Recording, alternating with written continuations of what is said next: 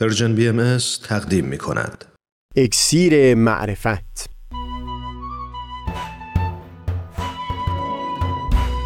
مروری بر مضامین کتاب ایقان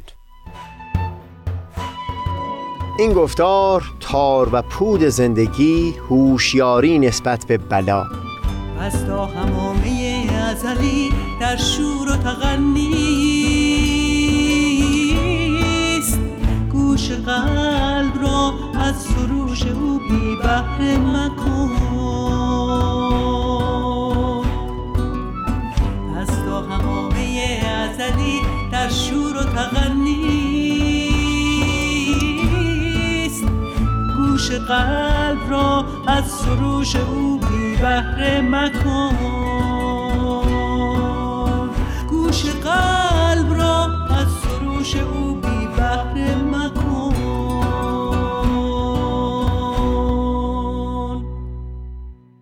دوستان سهیل کمالی هستم. در گفتار پیشین توضیح بیان کردیم در این خصوص که مفهوم عذاب و عقاب الهی در متون کتب ادیان. لزوما به این معنا نیست که پروردگار از بیرون تاریخ تازیانه های انتقام رو بر گرده بشر وارد میاره خود همون برهم خوردن تعادلی که از نتیجه قفلت بشر از تعالیم الهی که در آثار پیامبر الهی در اون روزگار گنجانده شده پدید اومده همین خودش منبع درد و علم خواهد بود. اگر بخوام از اصطلاحات طب قدیم استفاده ببرم یک زمانی اخلاط یا مایه های چارگانه در بدن آدمی در حالت تعادل هستند. یکی بیشتر از اون حدی که باید باشه نیست. این حالت تعادل عبارت از وضعیت سلامت و شادابی و تراوت بدن هست. اما زمانی که یکی از این اخلاق در آدمی بیشتر یا کمتر از اون حدی شد که باید می بود از اثر همین فزونی و کاستی حالت عدم تعادلی پدید میاد عموم بیماریا در نظر قدما عبارت از همین حالت عدم تعادل بودند و همین عدم تعادل خودش منبع درد و علم و نبود تراوت و شادابی در فرد می‌شد. سعی بر اون بود تا به واسطه ادویه‌ای که به بیشتر یا کمتر کردن اون اخلاق کمک می‌کنه حالت فرد رو به تعادل اصلی نزدیک بکنه از تفکر و تأملی در لوح حضرت بهاءالله خطاب ویکتوریا ملکه انگلیس. اینطور میشه برداشت کرد که این درد و علمی که عالم انسانی رو فرا گرفته هم همینطور بایستی فهم کرد. غفلت از تعالیم و بینش هایی که پیامبر الهی در این روزگار در کتاب خودش بیان کرده سبب برهم زدن تعادلی هست که این عدم تعادل خودش مایه درد و رنج و علم خواهد شد. این بسیار جالبه که حضرت عبدالبها فرزند شارع آین بهایی و مبین آثار ایشون در سفری که پیش از بروز جنگ جهانی اول به جهان غرب داشتند یک وقتی در مصاحبه با خبرنگار روزنامه در مونتریال کانادا شرایطی در اروپا رو تشریح می‌کنند و بیان می‌کنند که این احوالات لابد منتهی به جنگ بزرگی خواهد شد.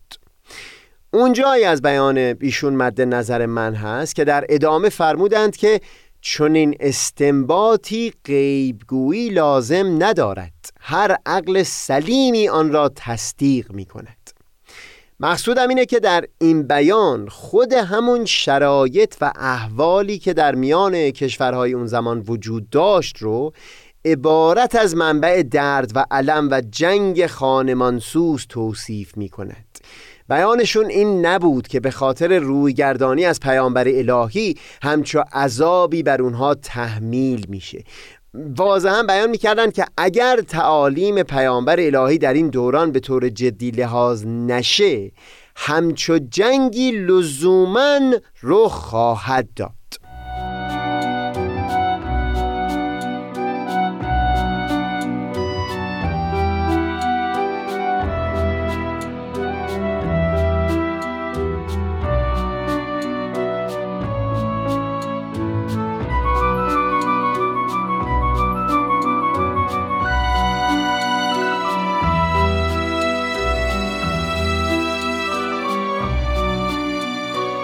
زیاد وارد تفصیل این مطلب نمیشیم اما به یاد داشته باشید از میون سه دیدگاهی که پیرامون بلا از کتب مقدسه نقل کردیم.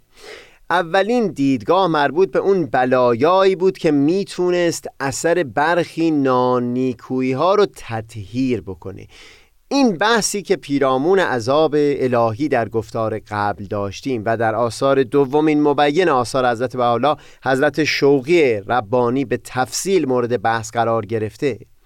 صرف نظر از اینکه منبع اون عذاب همون قفلت بشر از تعالیم پیامبر الهی هست.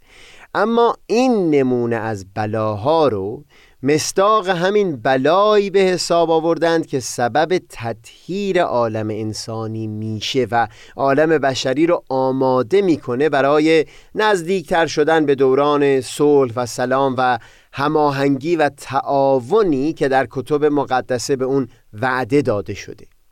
در واقع بیان حضرت شوقی ربانی این هست که هرچند توجه به تعالیم الهی می‌تونست بشر رو از ابتلا به این آفتها حفظ بکنه و هم امروز توجه به این آموزه ها می‌تونه از شدت این دردها و علمها کم بکنه منتها حالا که این قفلت صورت گرفته خود همین بلایا و دردها وسیله برای تطهیر این نانیکویی ها هم به حساب میاد. وسیله برای اینکه اون حالت عدم تعادل رو به اون حالت ایدئال که بایستی به سمت او در حرکت باشه نزدیکتر بکنه. این رو هم دقت داشته باشید که در وعده های کتب مقدسه به ظهور حضرت باب و حضرت بهاءالله همواره در کنار درخشش و روشنایی و طلوع خورشید آسایش و صلح و سلام خبر از دردها و آفتها و علمها هم بوده. این بر اساس همین حقیقت بود که هرگز در همه طول تاریخ پیامبری از پیامبران الهی ظاهر نشد مگر اینکه پیام او با انکار و قفلت از سوی بشر مواجه شده. در همون وعده کتب مقدسه از این آفتها و بلایا واضحا با تعبیر عذاب الهی در پاسخ به رویگردانی بشر یاد شده بود. سریح بیانات حضرت شوقی ربانی این هست که امکان این می بود که از شدت این آفتها کم بشه. اما نمی بایستی به خاطر وجود و حضور اونها یأس و نومیدی در دلها پدید بیاد. به وضوح در آثارشون شفاف می کنند که دوشا دوش با این آفتها و بلایا. ما شاهد جریان طلوع صلح و سلام و تعاون و هماهنگی در میان بشر هم خواهیم بود. اما بحث پیرامون این رو میسپاریم به جای دیگری.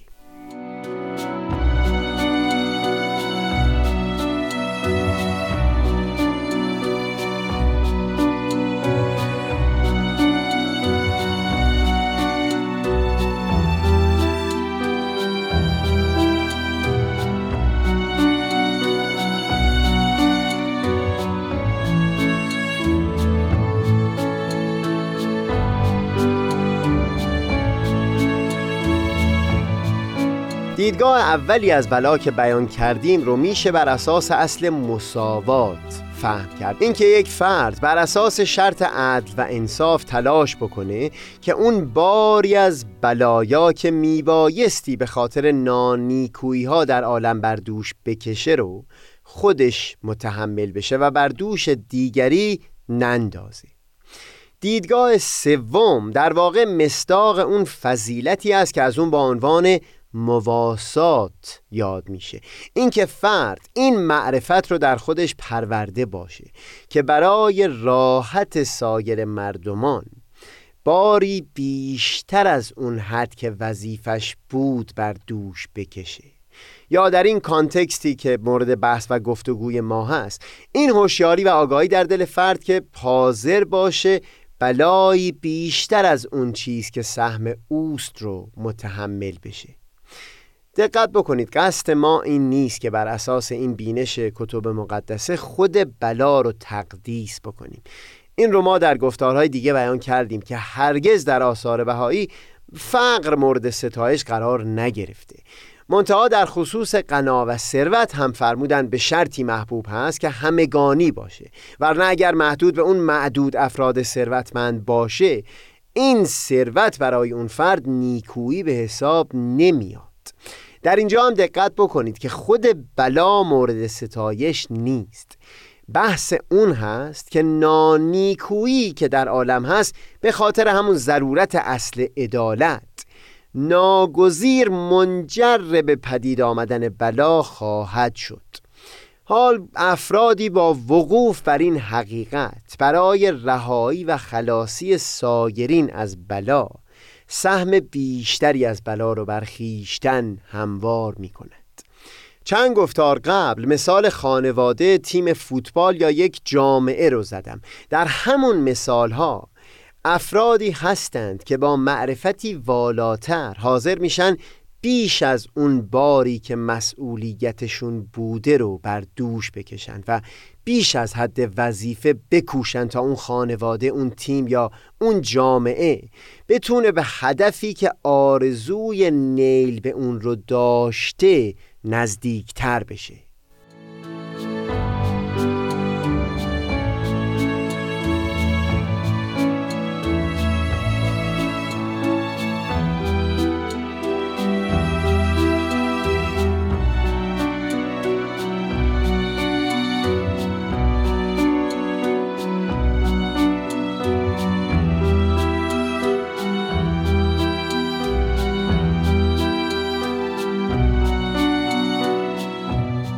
درست مثل همون افراد که بیش از حد وظیفه میکوشند این وقوف و هوشیاری در خصوص سومین دیدگاه نسبت به بلا.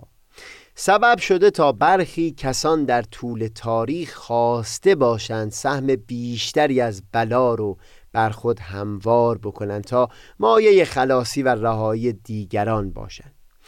دقت به این نکته مهم هست که این انتخاب از سوی این افراد صرفا به خاطر خلاصی و سبکبالی دیگران نه امید پاداش یا ثواب. این را حضرت بحالا در یکی از آثار به نام پنج کنز که از بیانات ایشون گردآوری شده بیان می‌کنند. در اونجا حال فردی رو توصیف می‌کنند که او رو مخیر کردند بین انتخاب از میون دو حالت و وضعیت. در دست راست او جمیع عزتها و لذتها و راحتها و حشمتها و سلطنتهای دائمه باشه و در جانب چپ او بلاها و شدتها و علمها و نقمتها و فقرها و مشقتهای عظیمه و بعد تاکید می کنند که به او گفته میشه که نه اگر اون جانب لذتها رو انتخاب بکنه مقامش نزد پروردگار کمتر خواهد شد. و هم نه اگر جانب مشقت و بلا رو انتخاب بکنه یک ذره شن و مقدار و مقام او نزد حق افزون خواهد شد. و بعد عالی ترین درجه معرفت و هوشیاری رو اون حالتی می‌دونند که با همه این شروطی که توصیف شد در کمال شوق و اشتیاق و جذب و انجذاب جانب بلایا رو انتخاب بکنه. این که تأکید می کنند که مقام او نزد حق نه افزون خواهد شد اگر مشقات رو انتخاب بکنه و هم نه قدر و منزلت او کمتر خواهد شد اگر لذت ها رو انتخاب بکنه این بسیار مهم هست تا واضح بکنند که اینطور نیست که اختیار بلایا رو به عنوان یک فضیلت یا یک کردار نیکو توصیه می کنند بلکه سخنشون در اینجا فقط و فقط پدید آوردن یک نوع معرفت و هوشیاری هست که در این چند گفتار مورد گفتگوی ما بوده. اینکه فرد اون وقوف در دلش پدید اومده که به خاطر خلاصی و رهایی سایر مردمان بر خود بلا اختیار بکند. بدون اینکه هیچ گونه چشم داشتی برای پاداش داشته باشه. بهتر بگم از اساس لازمه پدید اومدن این معرفت و هوشیاری این هست که هیچ گونه چشم داشتی برای پاداش در اون نباشه. بلکه فرد فقط و فقط مشتاق باشه به خاطر خلاصی مردمان سهم بیشتری از بلا رو بر خودش هموار بکنه.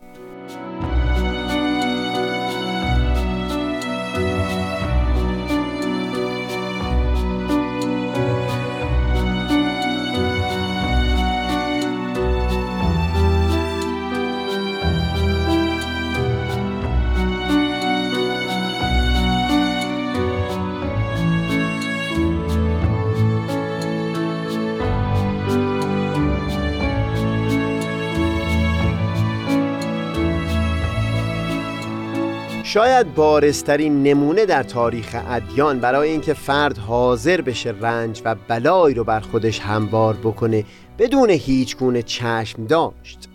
معرفت و هوشیاری هست که از سوی گروهی از پیروان آین حضرت بودا به بروز رسیده. در نظر این افراد عالم هستی عبارت از رنج و درد هست و رهایی از این حلقه رنج و درد. لازمش رسیدن به نقطه مقصودی هست که از اون با عنوان نیروانا یاد میشه. فعلا تفصیل اینها مورد بحث ما نیست. منتها گروهی از پیروان حضرت بودا که به نام بودا ستوا شناخته میشن. عهدی بستند که اگر بعد از رهایی از تن خاکی معلوم شد به نیروانا واصل شدن. باز هم به این حلقه رنج و درد برگردن تا دیگرانی رو هم از این رنج خلاص بکنن.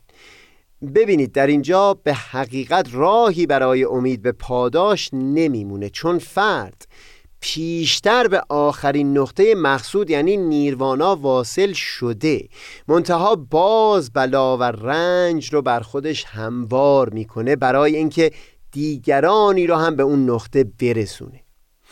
دقت بکنید در این نمونه که از پیروان حضرت بودا نقل کردم تحمل بلا به خودی خود سبب کمک به سایرین نمیشه.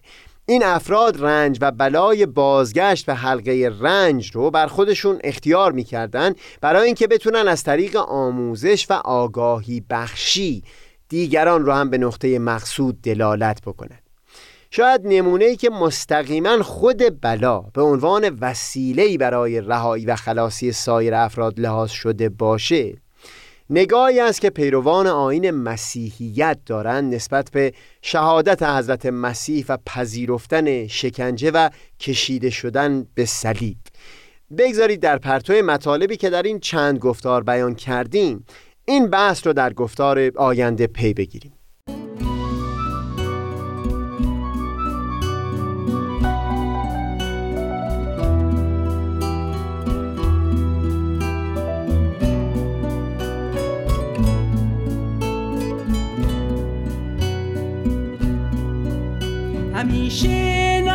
نسیم جان از مصر جانان نوزد. همیشه نسیم جان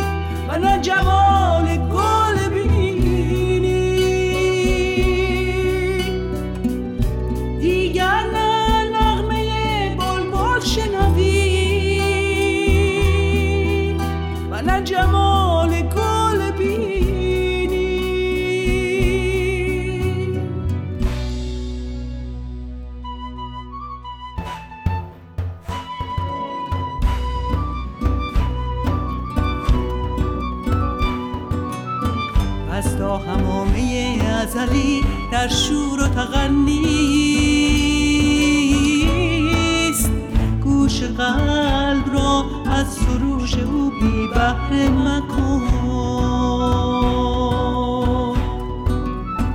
از تا همامه ازلی در شور و تغنیست گوش قلب را از سروش او بی بهره مکن. گوش قلب را از سروش او